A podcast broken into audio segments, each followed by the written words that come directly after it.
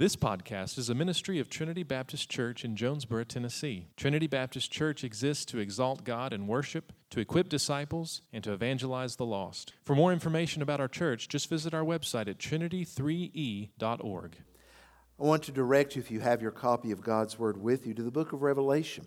Uh, we're really going from end to end. We finished the series on Abraham in Genesis, and now we are beginning another series uh, that will be focusing on the Lord Jesus. Uh, and I'll speak more to that in just a moment. As you're turning there, I wanted to give you an update on Emma. Uh, many of you have been asking if we have heard anything from the insurance. I told you several weeks ago we were waiting on decisions to be made about Emma and the funding she receives, and we have heard absolutely nothing. Uh, so we'll continue to wait and pray and keep doing what we're doing. You know, the Lord's in control of that. Would ask you all to pray for this, however. This coming Wednesday, we will be taking Emma to Franklin Woods where she will be administered a swallowing test. Uh, the speech therapist has been very encouraged by Emma's responses when she gives Emma water and other things. So, this may be just another step toward uh, getting the trach removed. Uh, which so we're very encouraged that this is even on the table. Uh, so pray that all will go well Wednesday as she goes through that. I don't know how long we'll be at Franklin Woods, I'm sure, for an hour or two as that's administered. So please be in prayer for Emma as she goes through that. Revelation chapter 1, and I'm going to read verses 4 through 6, although we will really focus on verses 4 through the beginning of verse 5. So, Revelation chapter 1, and as I said in a moment, I'm going to speak to while we are diving into Revelation again. Hear the word of the Lord. John to the seven churches that are in Asia.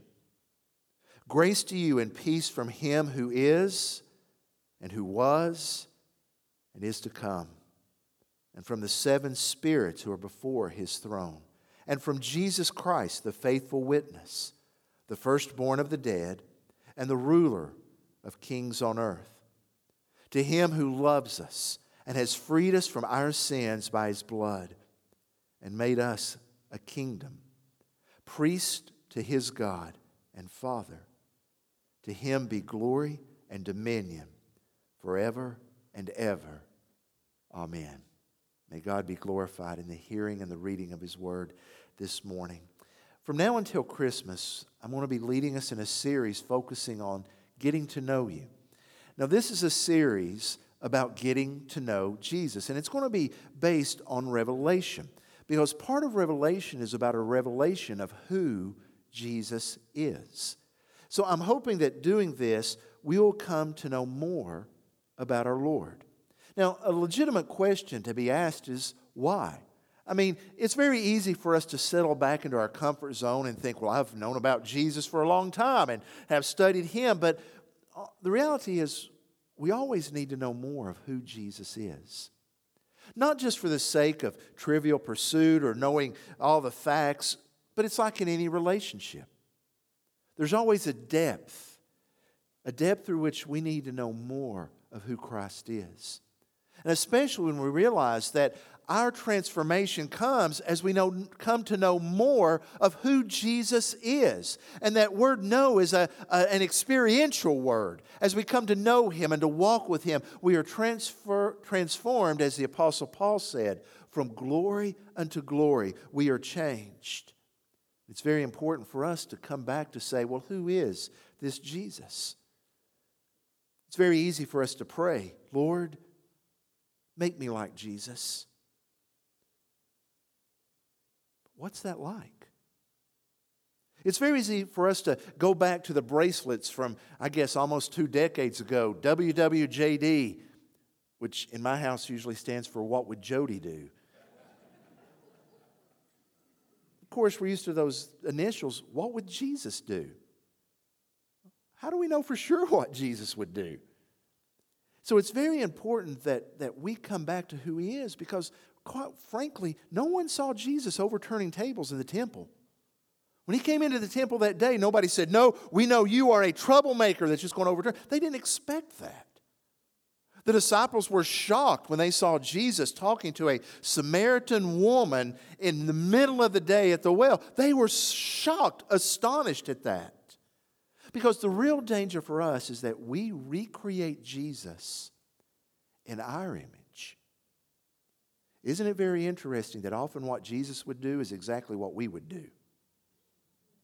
And that should make us very uncomfortable. We tend to interpret and reinterpret Jesus based on our culture. Now, you see this reflected mostly in art, and I just wanted to give you some examples of this. When it comes to getting to know Jesus, this is probably the image that comes to mind first. You know, who of us that have grown up in church did not see this picture of Jesus on some Sunday school wall? It's the Victorian Jesus. This came about in the 1800s, reflecting the Victorian idea of the ideal male. But that's not enough because, as I said, we tend to recreate Jesus in our image. So, one person did this. They took the Victorian Jesus, and Clifford Davis painted a G- picture of Jesus as CEO. What does Jesus look like when he shows up for work at a Fortune 500 company? Well, now you know. That wasn't enough. Because once again, every generation tries to recreate Jesus in their image. So, in the late 80s and the early 90s, when there was a real emphasis on, on the masculine Jesus and who he is, what does Jesus as a man look like? Well, 1999, Stephen Sawyer, the undefeated Jesus who's ready to go a few rounds with you.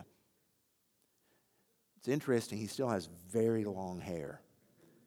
Well, once again, though, that's only one part. Then there is the countercultural Jesus from the 1960s. And you can't read what's at the bottom of it, but at the bottom of that are these words uh, Wanted, Jesus Christ, alias the Messiah, the Son of God, King of Kings, Lord of Lords, Prince of Peace, notorious leader of an underground liberation movement, wanted for the following charges practicing medicine, winemaking, and food distribution without a license, interfering with businessmen in the temple associating with known criminals, radicals, subversive, prostitutes, and street people, claiming to have the authority to make people into God's children. Appearance, typical hippie type. Long hair, beard, robe, sandals, hangs around slum areas, few rich friends, often sneaks out into the desert. Beware. This man is extremely dangerous. His insidiously inflammatory message is particularly dangerous to young people who haven't been taught to ignore him yet. He changes men and claims to set them free. Warning, he is still at large. Now, it's interesting to me if you watch any sporting event, you have probably seen the commercial for He Gets Us. There's nothing new under the sun. The He Gets Us campaign is basically a recreation of this idea from the Jesus People movement in the 70s. Now, I've been asked, Pastor, what do you think about that? And I can't say I've done extensive research about the He Gets Us movement. I've tried to read a little bit. When you go to their website, there's an About Us, and you read their statement. You know, it says they believe that Jesus is the Son of God who was crucified for our sins and rose again. We dig a little deeper into the foundation that sponsors this, you kind of hit a brick wall as to who they are and what they believe. So it's a little bit ambiguous, but this is the way I approach that. It can open up a wonderful opportunity for us to share the gospel, even if they're doing it from wrong motives. In the book of 1 Corinthians, Paul addresses this issue of people who are preaching the gospel as a way to make money. And the Apostle Paul said, You know what? I don't know what their motives are, but the gospel is being preached. And although Paul didn't say this, he may have implied it God can draw a straight line with a crooked stick. So I see, even though I don't know the specifics and there's some things that make me maybe a little bit nervous about the campaign, it's still a wonderful chance for you at work or as you talk with friends to say, Did you see that commercial? What did you think about it? And to begin sharing the gospel. Because as I said, it in many ways is just a recapitulation of this idea from the 1970s.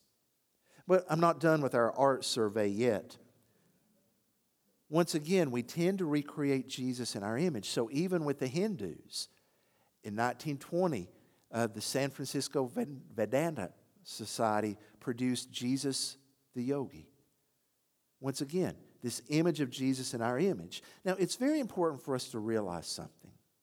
There is no physical description of Jesus in the Bible. Isn't it interesting that the only description of Jesus is found in Isaiah 53 2? And I draw your attention to the very last part of it. He had no form or majesty that we should look at him, and no beauty that we should desire him.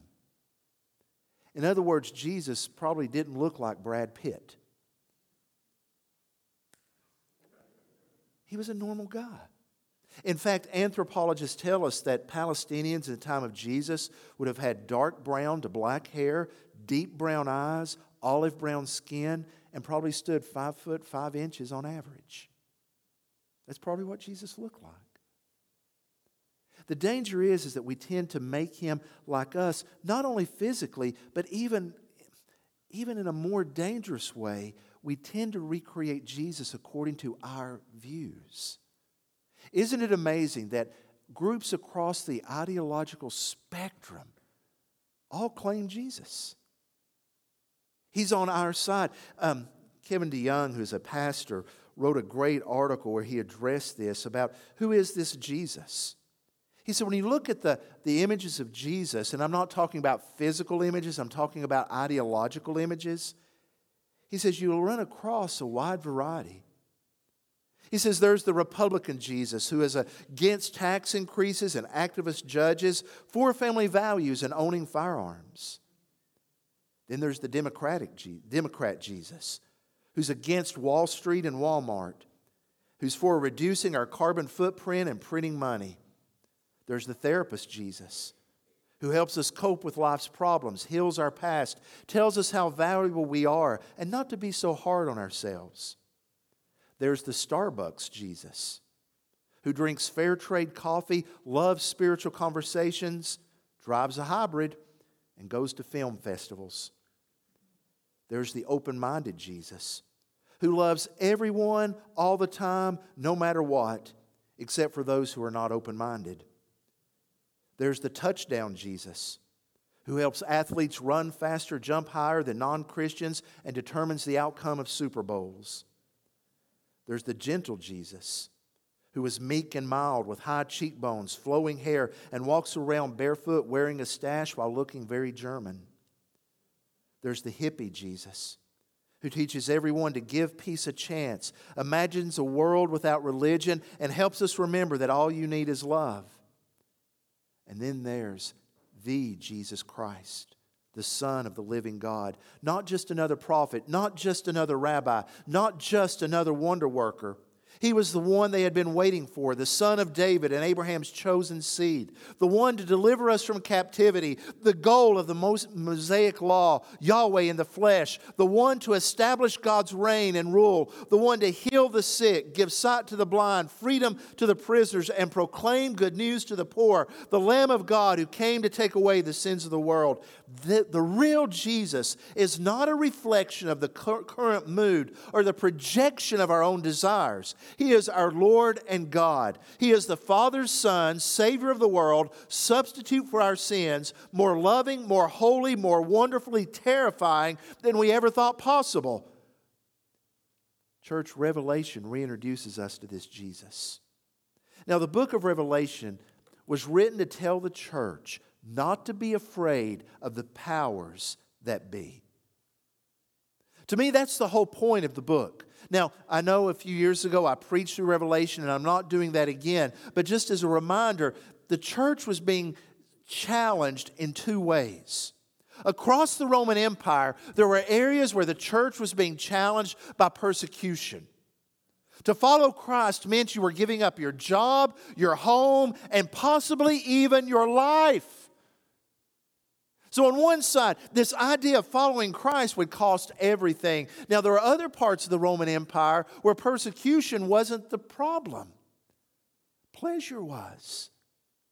Life was easy. You could be a Christian with no ramifications. And there became this apathy that would settle into the church where they would just go along. That's the church at Laodicea, neither hot nor cold. Everything was fine. So Revelation is written to remind believers of who Jesus is, that he is sovereign over history and to be faithful witnesses. Now, notice in verse 4, it's written to seven churches. And certainly chapters 2 and 3 go into great detail about those seven churches at places like Ephesus, Smyrna, Thyatira, Laodicea, Philadelphia.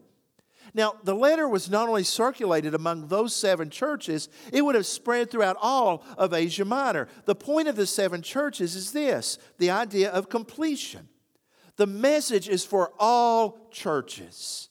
When you read through chapters 2 through 3 and you read the description of each of those churches, those are periods that churches go through in their lifespan. Every church at some point will be on a high where they are on fire for God. They'll be like the church uh, that at Philadelphia, I believe it is, that is, is being faithful. At times, churches may be like the church at Laodicea, where they become apathetic and need to be reminded that Jesus stands at the door. This message is given to these churches because the message is for all believers, because we will all, at one point or another, encounter the same challenges. The names may be different, the places may change, but the challenges remain to be faithful. And that challenge is for every believer. Whether it be believers in North Korea, the question is will you remain faithful even though persecuted? To the believers in Europe, the question is will you be faithful in your witness though your numbers are small and society has dismissed you? And even to believers in America, the question is will you remain faithful even though you're tempted by the allurements of pleasure and life lived apart from God? Societal pressure has always been applied to believers. The time this was written, the question was emperor worship. Would you bow down and worship the emperor? Whether you deem it Nero or Domitian, the point was still the same. Will you worship the emperor or remain true to God? For us, the question is will you ignore God in order to fit in? There's always a temptation to live for the pleasures of the world rather than the joys of Christ. And then, just as now, Christians were small in number, so small that they seemed like a sandcastle on the beach as a tsunami is getting ready to hit. So, church revelation was written not only to those who first read it, but to us as an encouragement not to give in and not to give up. To be faithful as pilgrims in a strange land. Now, if you have anxiety about all this discussion of, of pressures, who are you going to worship? I would remind you as you look in verse 4, look at the description. Grace and peace to you from Him, and it's describing, I believe, the Lord who, who is, who was, and who is to come. Now, think for a moment about that threefold description of God who is and who was. That speaks of consistency of character. He doesn't change. In many ways, it should take us back to what God said to Moses in Exodus 3 at the burning bush Who am I? Yahweh. I will be whom I will be. But notice this notice the change. Who is, that's a statement of present tense. Who was, that's a statement of past tense. And who is to come. It speaks now more of just being and consistency, but it gives us a clue as to where the book of Revelation is going. It ends not just with the return of Christ, but with a new heaven and a new earth that is filled with the glory of God who is to come. As it says in Habakkuk and in Isaiah, the glory of the Lord will fill the earth. Where does the new creation culminate? The Shekinah glory of God filling the earth. That's the culmination. He was, He is, and He is coming. The fullness of God. Now, if that wasn't enough, notice that the, the next description from the seven spirits who are before His throne. Seven is a number that speaks of fullness. It's a, a, a, word, a number that reminds us that in his entirety. So it's not saying there are seven aspects of God's Spirit. It's saying the fullness of God dwells between in front of his throne. But notice these spirits before the throne is a reference to the Holy Spirit. I say that because notice the Trinitarian aspect. Grace to you from him who was, who is, and who is to come. That's God the Father. From the seven spirits who are before the throne, that is the Holy Spirit and from Jesus Christ. Now, the importance of being before the throne is a reminder that this fullness of God who's before the throne supplies what we need as we live for Him. The Spirit supplies the power and the ability to do what God would have us to do. In many ways, this is based upon Zechariah chapter 4, verses 6 and 7 in the Old Testament, where Zechariah has been given this task of leading in the rebuilding of the temple. And he says, How in the world can this be done? Lord, how do we do this? And God answers him, How do you do this, Zechariah? It's not by might, it's not by power, but it's by my spirit. And this is echoing that truth for us. I don't know if you've ever had this experience working in the, the yard. We, we have an, a, a weed eater that's on an electric cord. And when I used to weed eat regularly, we would have that cord. And did you ever hit that point where you've got to get to this one spot and the cord just doesn't reach?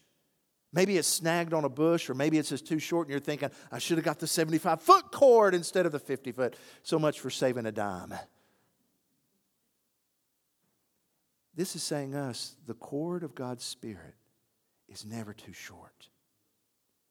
Through the Spirit of God, you and I have the power of God dwelling within us. And that is the power that is before the throne. He is there. The same power that it was at work within Jesus, raising him from the dead, is at work within us. And now finally we get to Jesus, the whole point of the, the message, as it were, the whole point of this series. To Jesus the Christ. Notice this is Jesus Messiah. Now, with Jesus, John goes into a bit more detail because notice there are three appositional phrases to describe who he is the faithful witness, the firstborn of the dead, and ruler of kings on earth. Now, it is my view that these three titles of Jesus remind us of the whole purpose of the book of Revelation. Who Jesus is, is the answer for the church that is struggling to remain faithful, whether it be due to prosperity or to persecution. Who Jesus is, is the answer for us as we face that challenge of not becoming apathetic in our faith. So notice the first description He is the faithful witness. Jesus did not cease preaching the kingdom of God even when public opinion turned against him. When he faced pressure from the Pharisees, he continued to preach Repent, for the kingdom of God is at hand. When he stood before Pontius Pilate, who represented the power of Rome, and Pontius Pilate asked him directly, Are you a king? How did Jesus answer? As you have said. He was faithful in his witness, even unto death. And it's a reminder for us that he leads the way in us being faithful witnesses. Now, although we are seeing society go through dramatic seismic shifts, and as society becomes more secular, now all that means is, whereas at one point there was a common morality based upon the Judeo Christian ethic, that has changed. The ethic of our nation is no longer based on the Judeo Christian ethic, it is based on heart's desire, which is very shaky ground. Now, because of that, Christianity is pushed more toward the fringe. So the question for us is will we be faithful? Because rather than facing despair because of that, I want you to realize something. There is a great spiritual hunger in our nation because it's left this void.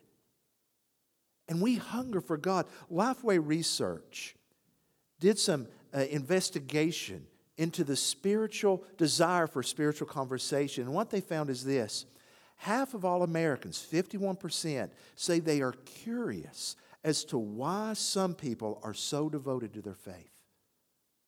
51%. Still wonder, how are you devoted to your faith? Now, as they focused upon the religiously unaffiliated, that's those who say, I don't know if there's a God or not, they found that 60% of them ask the same question so while there may be a rejection of Judeo Christian ethics, spiritual questions still remain. And this is even greater among young people. They found between those between the ages of 18 and 34, 61% are curious about faith. 61%. Now, as people get older, that number decreases. But my point is this instead of us as a church pulling a chicken little and saying the sky's falling and trying to bury our heads in the sand, this is when we need to be engaging with our culture to ask questions, to be available for conversations. That is the faithful witness. We follow the example of Christ. He leads the way in that.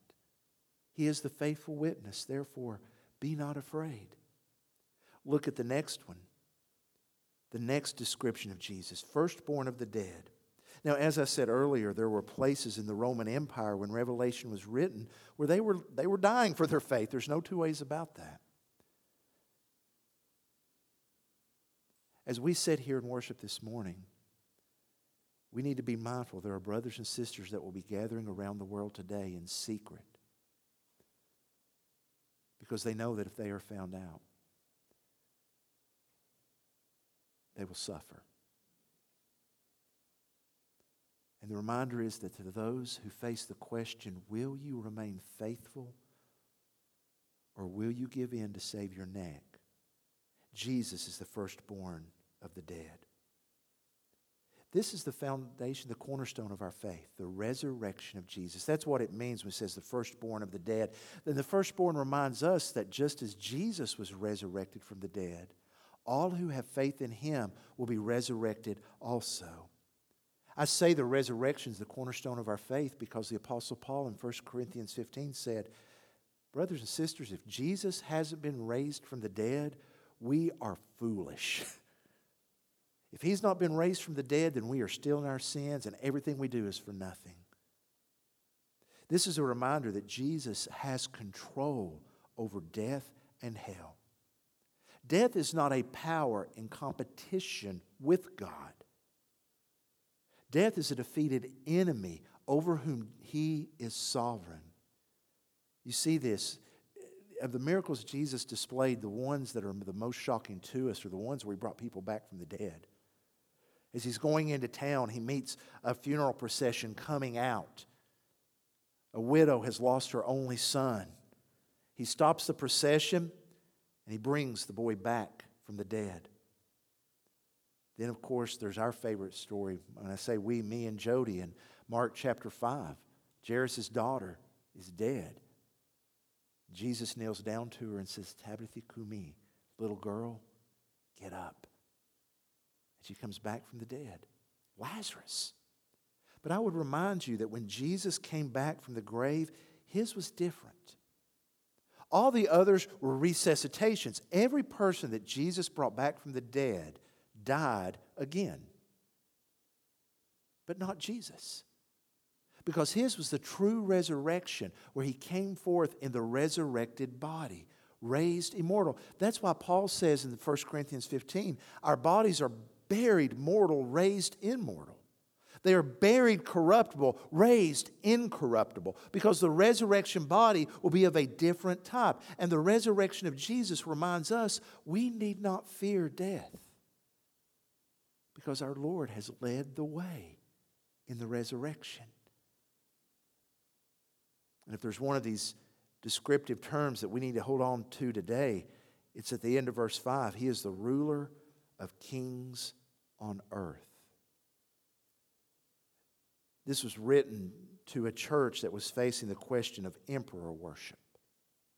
And it's a reminder that we look at the powers that be on this planet, what are they to God?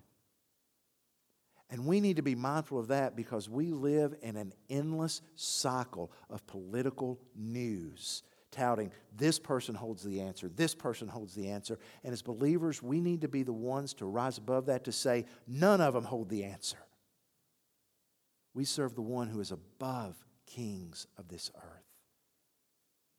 Therefore, don't be afraid. He's saying to those who are afraid because Nero is the king, don't be afraid. In fact, kings throughout the book of Revelation are portrayed as the enemies of Christ. They are filled with evil. They fight against Christ in the kingdom. And it's a reminder that they will be defeated because notice it doesn't say he is the king of kings, he says he is the ruler of kings. He has authority over them. The efforts of those in this world who rise up against Jesus are like that of a gnat hitting an armored tank because he is the ruler of kings. So, all of this is, is listed here, and I'm just scratching the surface. We'll dive more into who Jesus is. But do you see where he leads the way? He leads the way as the faithful witness, the firstborn of the dead, and the ruler of kings on the earth. What do we have to fear? And it all comes back to the question of who or what will we worship? Remain faithful. Keep focused on who Jesus is. All those pictures I showed earlier, that's fluff. Who is he? Who is our Lord? Well, we've seen three descriptions of him now. And if I say this at the risk of sounding trite, I must. He is awesome. Is awesome. Bow with me, if you will. Father, we need these reminders. Because even though our circumstances are very different from the early church, we still share much in common. We still face the temptations to, to worry, to be anxious, to pull back in our witness. So, Lord, help us to gain confidence. First of all, through your Spirit, who is before the throne supplying everything that we need. And Lord, help us to remember who Jesus is the faithful witness, the firstborn of the dead, and the ruler of kings on this earth. Father, you alone know the state of every heart gathered here today and every heart of those who are watching online this morning. And you know which one of these we need to be applied. For those who are worried, remind them that you are the ruler. For those who are feeling anxious because they don't know how to be a witness, remind them you are the faithful witness. You have led the way. And for those who are fearful of death, remind them you are the firstborn of creation, the firstborn of the dead. Thank you, Father. In the name of Jesus, I pray. Amen.